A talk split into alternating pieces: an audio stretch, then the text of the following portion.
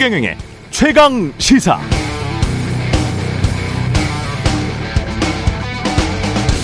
당신들 아이들은 당신들 세대보다 미래에 더 풍족해질까? 미국의 여론조사기관 퓨 리서치 센터가 좀 산다고 하는 17개, 19개국 국민들에게 이렇게 물어봤습니다. 아니요, 더 가난할 겁니다. 이렇게 부정적으로 응답한 응답자 비율이 가장 높은 나라는 어디였을까요? 1위, 일본 82%, 2위, 프랑스 78%, 3위, 이탈리아 76% 순으로 미래 아이들이 더 가난할 것이다. 이렇게 대답했습니다. 위 순위를 보면서 제 머릿속에 떠오른 단어들은 고령화, 저출산율, 인구 감소, 저성장 또는 마이너스 성장, 마이너스 금리 등이었습니다. 우리나라 사람들은 어떻게 답했는가? 우리나라도 좀 산다는 나라 19개국에 속했습니다. 60%가 자식 세대들이 경제적으로 더 가난할 것이다. 아무래도 일본보다는 낫죠. 이렇게 답변했습니다. 위 나라들보다는 덜 하지만 우리도 곧 다가올 미래라고 생각하는 사람들이 다수라는 것은 확실합니다. 그런데 우리 정치인은 이런 경제적 미래를 대비하고 있는 것인가? 이런 경제적 미래를 맞이할 세대들이 현재 정치적 의사 결정에 얼마나 참여하는가? 그렇지 않다면 지금 정치의 주축인 장, 노년 세대는 과연 전체 세대를 위해서 공정하게 결정하고 있는가? 이런 질문이 이어질 수밖에 없습니다. 나이든 선진국들, 갑자기 나이 들어버린 한국, 모두에게 고민스러운 질문입니다.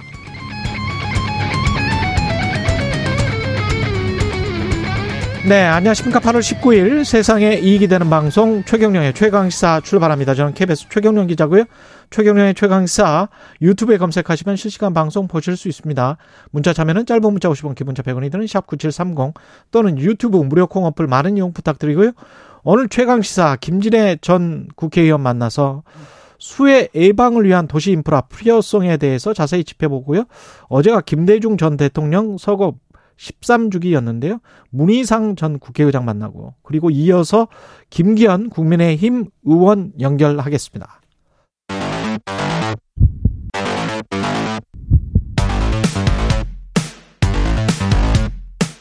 오늘 아침 가장 뜨거운 뉴스 뉴스 언박싱 네, 뉴스 unboxing 시작합니다. 민동기 기자 김민아 평론가 나와 있습니다. 안녕하십니까? 안녕하십니까? 예, 북한 지금 속보가 날아왔습니다. 새벽에 김여정 부부장이 담대한 구상에 대한 입장을 내놨는데 뭐라고 있습니까? 일단 윤석열 대통령이 그 광복절 경축사에서 북한의 비핵화 조치에 맞물려서 식량 인프라 지원을 비롯한 경제 협력 방안은 물론이고 그렇죠. 정치 군사적 상응 조치까지 제공을 하겠다. 이런 담대한 구상을 북측에 정식으로 제안을 했거든요. 근데 이 제안에 대해서 김여정 노동당 부부장이 어리석음의 극치다. 우리는 절대로 상대해주지 않을 것이다. 이렇게 거부 의사를 밝혔다라고 합니다. 아, 김 부부장의 이 같은 입장은 어, 노동신문에 자신의 명의로 실은 담화를 통해 이제 알려졌는데요.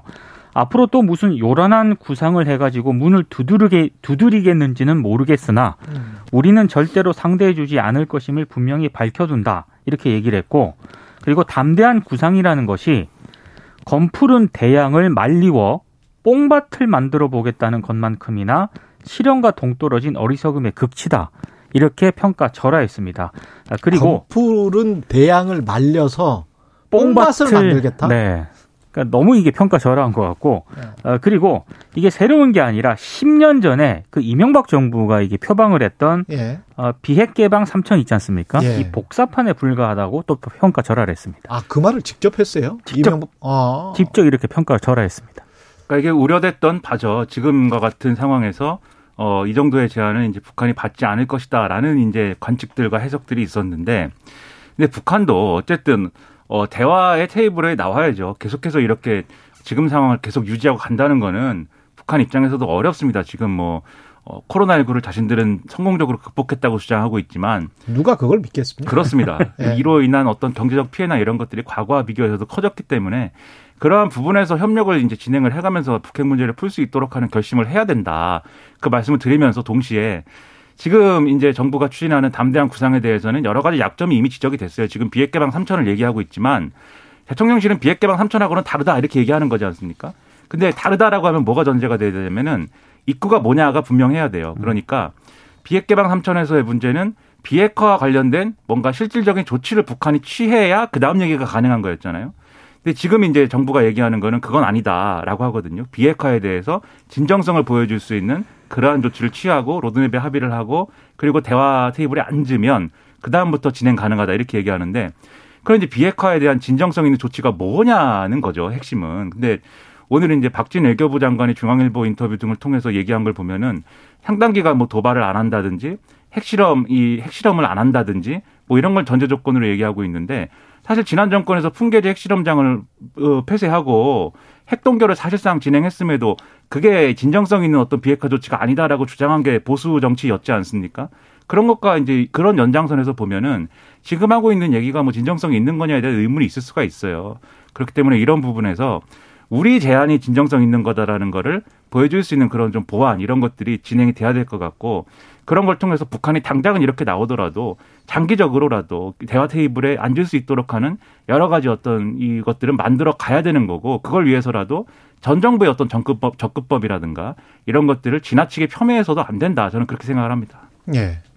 근데 우리가 사실은 남북 관계에 있어서는 내적 변수 그러니까 남한과 북한, 한국과 아, 북한의 관계만을 볼 수가 없잖아요. 그러니까 그렇죠. 한국이 네. 어떤 제안을 하더라도 북한이 늘 이런 식으로 응대를 해왔기 때문에 이런 것들도 있고 사실 북한 입장에서는 늘 이제 미국이랑 우리는 직접 상대를 하겠다 이런 기조를 유지를 했지 않습니까? 그래서 남북 관계가 미국, 중국 그 다음에 지금은 뭐 많이 영향력이 약해졌습니다만 러시아랄지 또 일본도 변수가 되는 것이고요. 그래서 한 100년 동안 지금 이어진 그 한반도의 그 외적 변수들, 거- 그것과 관련된 주변국들, 특히 강대국들이기 때문에 그 미국을 잘 설득하는 것, 그 다음에 그 국제 환경이 또 그렇게 잘 돌아가야죠. 미국도 그렇죠. 미국 유권자들 눈치를 보면서 지금 바이든 대통령도 하고 있는 것이거든요. 그래서 그런 부분들을 역학적으로 잘 생각을 할 수밖에 없고 그게 무조건 국내 정치에 이, 이용하기 위해서 누가 집권당이 되면 당신들이 잘못해서 남북 관계가 이렇게 엉망인 거야.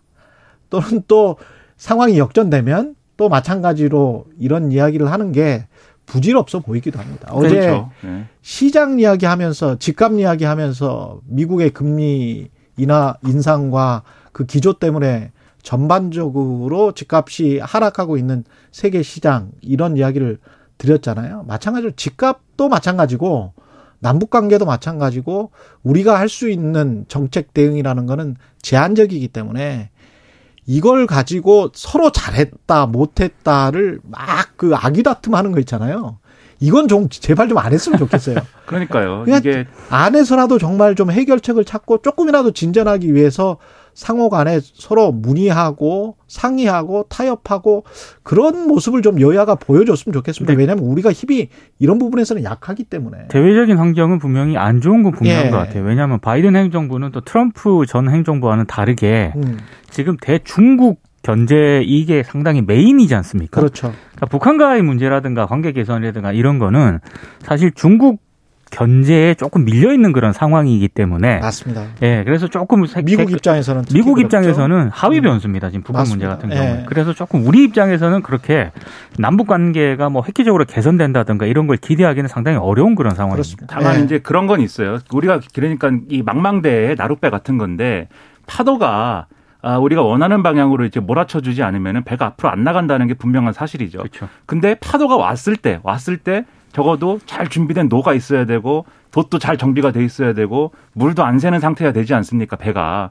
그 정도의 준비 그리고 이 과거에 이게 잘 안 나갔던 노 말고 새롭게 뭔가 어, 더 잘 되는 노를 찾고 또 더 이 완벽한 원단으로 된 돛을 찾고 이런 것들은 계속 해나가야 되는 거지 않습니까? 그렇죠. 그런 연장선에서 이제 논의를 했으면 좋겠는데 지금 예. 말씀하신 것처럼 뭐 정권이 바뀌면은 다 이전 정부가 다 뭐 잘못해갖고 된 것처럼 이렇게만 뭐 얘기를 하고 그렇죠. 뭔가 장밋빛 뭐 미래가 펼쳐질 것처럼 이야기를 하는데 그렇죠. 그러니까 좀 항상 얘기하는 대로 항상 예. 정치인들이 얘기하는 대로 국익을 위한 논의를 하고 그것에 음. 근거한 정책 결정을 하시기 바랍니다. 현실에 좀 더 근착할 필요가 있을 것 같고요. 대통령실 개편 정책기획 수석 신설하고 그 다음에 역시 김은혜 홍보수석 대변인 이렇게 오는 것 같습니다. 그러니까 지금 대통령실에서 공식적으로 이렇게 바꾸겠다라고 밝힌 건 아니고요. 예. 이제 대략적인 어떤 그런 이 정도 좀 개편을 생각하고 있다라 하는 언론 보도가 나오고 있는데 음. 일단 정책기획 수석 비서관직을 신설을 하고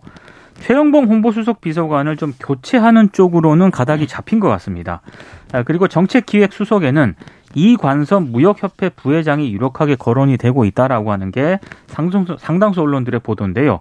이관섭 부회장 같은 경우에는 문재인 정부 탈원전 정책에 반대하면서 2018년 한국 수력원자력 사장직을 사퇴했던 그런 인물입니다.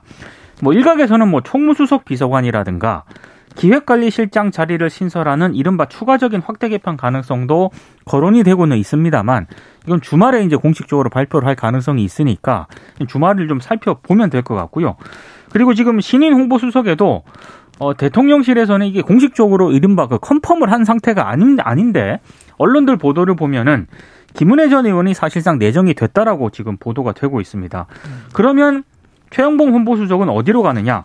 홍보특보 등으로. 일단 자리를 옮기는 방안이 검토가 되고 있고 강인선 대통령실 대변인은 외신 외신, 대변인. 대변인으로 이동할 가능성이 있다. 이제 이런 보도가 나오고 있는데요. 아무래도 정책 기획 분야를 좀 강화를 하고 홍보 라인을 좀 조정을 해서 정책 혼선과 대국민 홍보 역량 강화를 하겠다. 이런 취지로 해석이 되고 있습니다. 근데 이게 뭐 최경 기자님 계속 말씀하셨지만 컨텐츠는 그대로인데 이제 포장지를 바꾼다든지 뭐 이런 걸로 해결이 되겠느냐라는 의문이 있을 수밖에 없어요. 선물 끝만 색깔만 그렇죠. 바꾸는. 예. 그런 연장선에서 이제 이 방향도 의문이고 그리고 이제 지금 정책 조정 수석을 이제 신설한다라는 건데 여기에 대해서는 그러면 이제 어 지금까지 이제 윤석열 대통령의 국정 수행 지지율이 낮아지는 어떤 원인이 됐던 여러 사안 중에 정책이 잘 조율이 안 돼 가지고 문제가 됐던 게 뭐냐를 돌이켜 보면은 사실 그런 차원의 문제는 어 만 5세로 입학 연령 낮춘 거 정도거든요. 예. 그것도 사실 1대1 독대 업무 보고라는 연장선에서 일어난 일이라고 뭐 생각하지만 어쨌든 그럼에도 불구하고 정책 조율의 미스라고 볼 만한 건 그거 하나인데 나머지 부분들에 대해서는 그러면 홍보를 잘하면 됐던 문제이냐에 대해서 상당히 의문이죠. 어제 윤희근 경찰청장이 어 국회에 가가지고 그 얘기를 했습니다. 지금 이제 법무부가 진행하는 시행령 개정 있지 않습니까? 예. 지금 부패 경제 범죄 범위를 확 늘려가지고 어, 예. 이름 이게 언론 표현으로 하면 검수 완박을 검수 원복한다 뭐 이런 표현이 막 나오는데 그거에 대해 어떻게 생각하냐고 그러니까 윤희근 경찰청장이 그 사기법에 위배되는 시행령 개정일 수 있다라고 얘기를 했어요. 그렇죠. 그러니까 법 위법 위법 소지가 있다라는 거죠. 음. 이런 반응이 왜 나오냐면은 경찰 내 불만이 있거든요 지금. 예. 분명히 어 검찰 수사권 축소가 돼가지고 경찰 권한이 비대해져서 경찰국을 설치한다고 했는데 왜 이 이른바 검수 원복이 되는데 그럼 경찰국 설치는 왜 했냐 뭐 이런 분위기가 있다는 거거든요. 그러면은 그렇게 그런 이야기를 할 수밖에 없겠네요. 그렇죠. 논리적으로 그렇죠. 보면. 예. 그렇죠. 그러면 사실 여기서 정책 조율이 돼야 되는데 그래서 경찰국의 뭔가를 바꾸든지 시행령 개정에 뭔가를 바꿔야 되지 않습니까? 만약에 음. 정책 조정의 능력이 발휘가 되려면 근데 둘 다 대통령 아젠다잖아요. 둘 중에 하나를 뭐 줄이거나 뭐 조정할 수 있겠습니까? 정책 기획 조정 그렇죠. 수석이. 예. 그러니까는 이런 상황으로만 보는 것은 대통령실에 좀 어, 오류가 아니냐 이 얘기를 다시 한번 할 수밖에 없고 여기서 또 하나 얘기하면 어제 이 김대기 비서실장이 쭉 밝힌 이러한 구상이 확정된 게 하나도 없어요 지금 확정된 얘기는 아닙니다. 그렇죠. 예. 네. 누가 한다는 것도 아니고 검토한다는 취지예요. 음. 확정되지도 않은 얘기를 어제 했어야 될 이유는 뭐냐? 100일 기자회견에서 그러한 쇄신이라든가 바꾼다든가 이런 뉘앙스를 충분히 주지 못했기 때문에 아. 그 후속으로 이런 인사 조치가 앞으로 있을 겁니다라고 예고해야 되는 상황이 된 거거든요. 예. 이건 역시도 지금 홍보 홍보의 문제라기보다는 전반적으로 이 어떤 이벤트들에 대해서 어떤 정치적 성격을 갖고 가야 된다라는 전반적인 이런 큰 그림 자체가 없다는 걸 보여주는 것이기 때문에 이런 정도의 대응으로 이런 것들이 바로 잡히겠는가는 상당히 걱정이 많이 됩니다. 정책기획수석이 특히 아젠다를 서로 간에 조정하는 역할을 할 텐데 지금 네. 물망에 오르고 있는 사람이 이원석 산자부 차관이고 에너지 실장을 했던 사람이거든요. 그리고 탈원전에 반대를 그렇죠. 해서 수자원 공사 사장을 나왔던 사람이기 때문에 중도에 사임을 했던 사람이기 때문에 주로 이제 탈원전 정책과 관련해서는 이분이 전문가로서 뭐 윤석열 정부의 기조에 맞춰서 가기는 하겠지만 네. 다른 아이템들을 마찬가지로 어떤 조정을 하고 본인의 의지대로 그렇게 할 수 있을까는 여전히 대통령의 뜻이 아주 강하겠습니다. 그러니까 김민하 예. 평론가도 좀 전에 얘기했지만 어제 김대기 비서실장의 브리핑은 좀 이상한 브리핑이었습니다. 예. 이 정도 브리핑을 했으면은 확정을 한 내용을 발표를 해야 되거든요. 근데 음. 확정되지는 않고 뭐 대충 그렇다. 그런데 일요일에 정확하게 발표를 할 것이다. 뭐 이런 취지로 브리핑을 하는데 굉장히 예고를- 이상한 예- 브리핑이었습니다. 예고를 했군요. 네. 예고. 그리고 이 이관섭 이 부회장이라는 분은 예. 사실 상공부 공무원 출신이죠. 예, 산자부. 예, 그리고 지난번에 그러니까 과거 아주 과거에 보면은 이 공무원 라인으로 보면 이제 상공부 라인인데 예. 그게 이제 지난번에 국무조정실장 얘기할 때도 후보군 중에 한 명으로 거론이 됐어요. 음. 그 연장선에서 보면은 한덕수 총리랑 가까운 어떤 그렇죠. 관계이거나 그럴 가능성이 그러, 있는 건데 그러네요. 예. 지금 그러면은 그런 정도인데 이게 아주 색깔이 다르거나 아주 예상의 인물이 지금 이제 나타난 건 아니기 때문에 그, 그 밥에 그나물이랄 수도 있는데 그러면 이게 정책 조정이라는 게 어떤 역할을 하는 거냐. 그럼 그 와중에 이거 의문일 수밖에 없는 거죠. 그렇겠습니다. 예. 그리고 국민의힘 비대위는 어제 대국민 사과로 첫 발을 뗐고요. 어제 첫 회의를 했는데요. 어, 비대위원들과 90도로 숙여서 이제 인사 아, 사과를 했습니다. 갈등과 분열을 제대로 수습하지 못하고 법정까지 가게 된 일, 그리고 뭐 부적절한 언어로 눈살을 찌푸리게 한 일, 새 정부를 견인해 신뢰받도록 하는데 소홀함이 있었다. 조호영 위원장이 직접 사과를 했고요. 어, 다른 비대위원들도 일단 일성으로 반성문을 내놓긴 했는데 비공개 회의에서 주요 당직 인선안을 어제 의결을 했거든요. 근데 사무총장에 김석기 의원이 임명이 됐습니다. 그래서 어, 이 김석기 의원 같은 경우에는 용산 창사 당시 서울경찰청장으로 진압작전을 지휘했던 그런 인물인데 이 인물이 비대위 사무총장에 인선이 된 게 적절하냐? 야권에서는 강하게 비판을 하고 있고요. 특히 비대위가 내걸고 있는 반성과 혁신에도 맞지 않는다 이런 지적도 제기가 되고 있습니다. 수석 대변인에는 박정아 의원이 임명이 됐고요. 이명박 정부 청와대 춘추관장 대변인을 지냈던 그런 인물이고 예. 비대위원장 비서실장에는 초선의 정의용 의원이 임명이 됐습니다. 음. 그러니까 논란이 없이는 앞으로 갈 수가 없는 것 같습니다. 어쨌든 이 김석기 사무총장인데 이 어떤 업무 연속성을 고려했다는 설명을 해요. 그러니까 부총장을 이렇게 하고 있었기 때문에 아, 사무 부총장이었어요? 네. 그렇습니다. 예. 비대위를 하면서 뭐 이런 실질적인 역할을 해야 된다 뭐 이런 건데 논란이 있을 수밖에 없겠고 그리고 여기서 이제 어 비대위가 나름대로 사과를 했습니다. 지금까지 상황들에 대해서 주호영 비대위원장이 사과를 했지만 이 사과를 했으면은 사실 이후 상황들은 사과를 했으니까 뭔가 새롭게 가는 모양새이고 그래야 되거든요. 근데 그게 아니라 추가적인 뭐 쟁점들이 계속 나와요. 오- 예를 들면은 안철수 의원이 뭐 언론 인터뷰에서 혁신위를 계속 이런 식으로 가져가는 것은 맞지 않다. 비대위랑 통합을 해가지고 비대위가 혁신의 역할을 하드, 하면 되는 거 아니냐. 이렇게 얘기를 한 거에 대해서 최재형 의원이 또 반발하고 있잖아요. 혁신위원장인. 근데 이게 묘하고 당권 구도하고 엮여가지고 지금 해석이 되고 있습니다. 그래서 안철수 의원이 당권 주자로 나서다 보니까 반 이준석 전선을 분명히 하기 위해서 음. 이준석 대표가 주도한 혁신위를 지금 폄하하고 있는 거다. 얘기가 이렇게 되고 예. 그럼 이 얘기가 또 어떻게 되냐면 혹시 최재형 의원이 당권 주자로 떠오르게 되면 이준석 대표와 가까운 사람들은 최재형 의원을 지지하는 거냐 얘기가 이렇게 막 되고 있어가지고 그때 최강 시사에서 나왔을 때는 제가 별로 뭐 정치 경험이 많지, 많지 않아서 조금 좀 겸연쩍 거 하시더라고요.